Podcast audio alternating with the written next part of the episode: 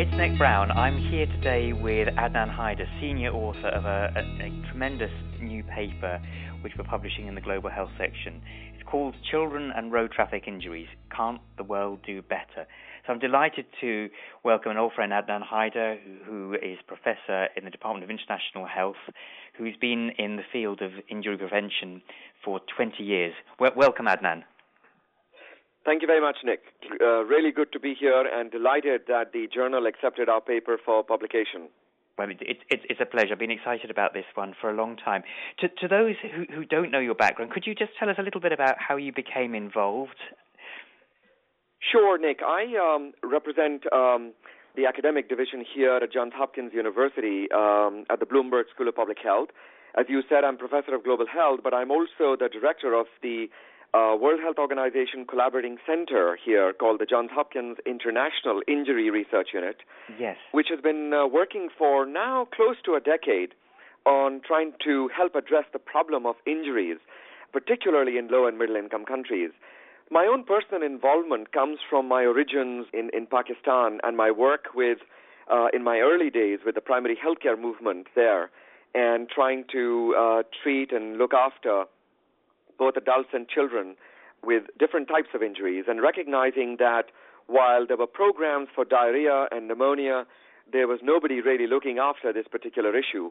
And as I trained in public health, uh, that sort of persisted, and I became more and more interested in starting doing basic epidemiological work in the developing world, and eventually um, uh, hosted and developed this center uh, at Johns Hopkins, and I'm proud of uh, leading a team now that is working in uh, over 20 countries uh, on this particular issue.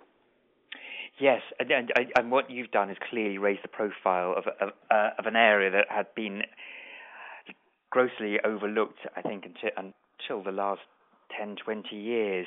Could you tell us a little bit about the global burden of disease, the epidemiology, and the sort of data sources by, through which you establish these trends? Right. So I think it's uh, really important for our colleagues and, and scientists around the world to understand that we are obviously in a situation of imperfect data on this topic. Uh, but within that uh, set of imperfect data, we have a number of sources.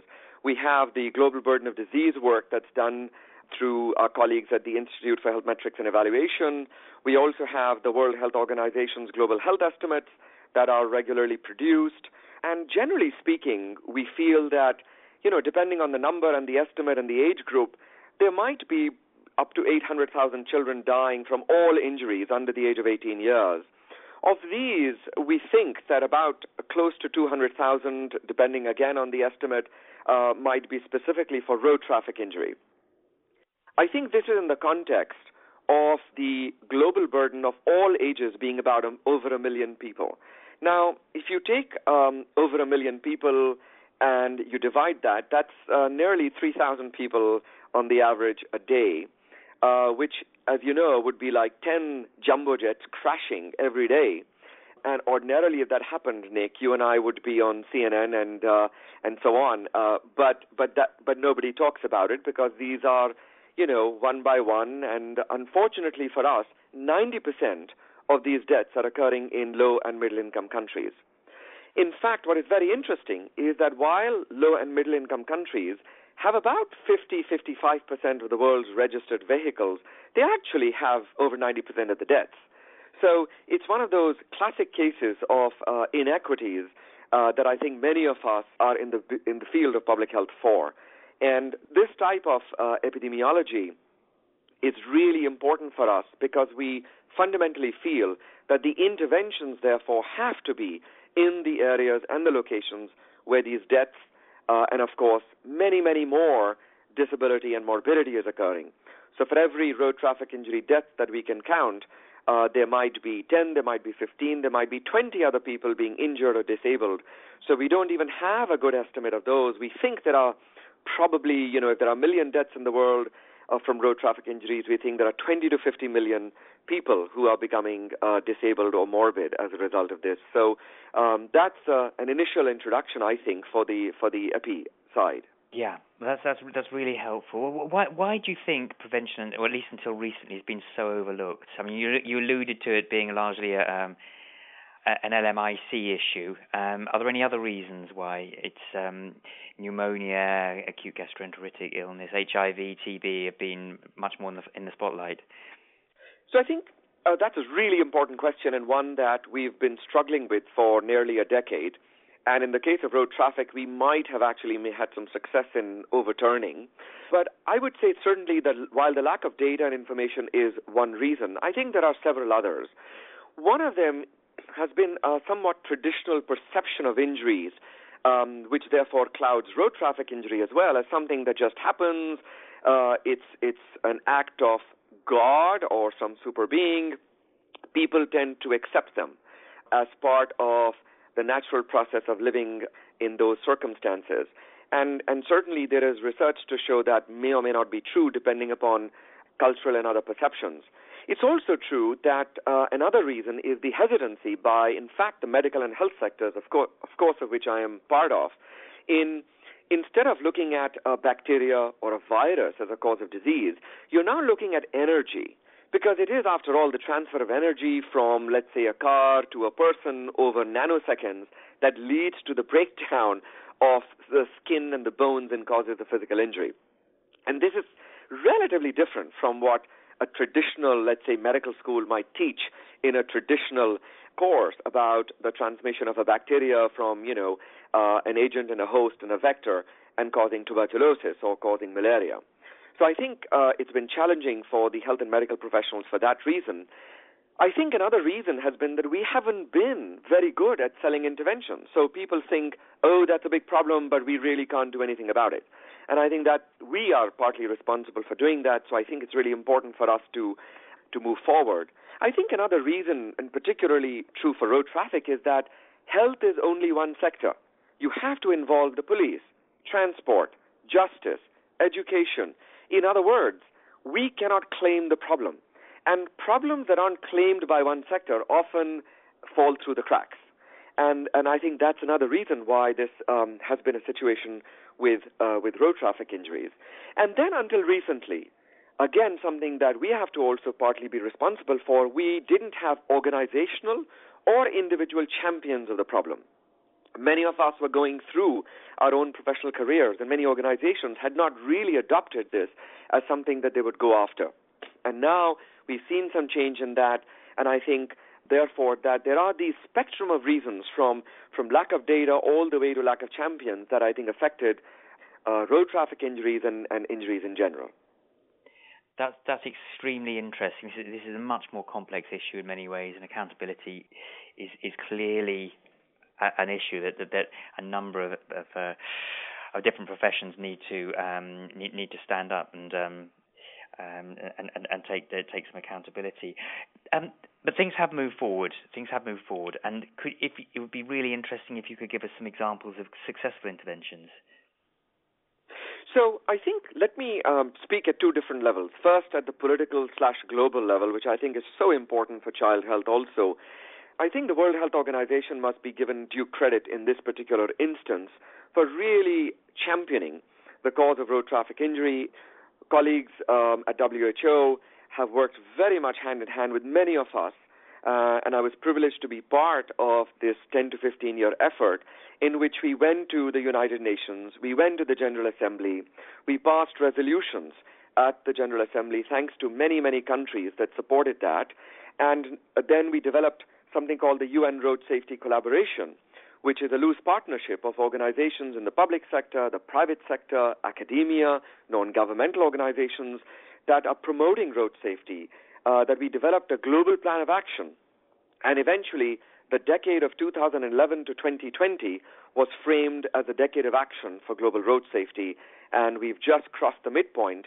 So many of us are indeed quite worried about using the decade more and more for action. And then, while we felt very much left out of the previous Millennium Development Goals, or MDGs, we are very proud that there are now two Sustainable Development Goals, or SDGs, that incorporate the element of road traffic injuries.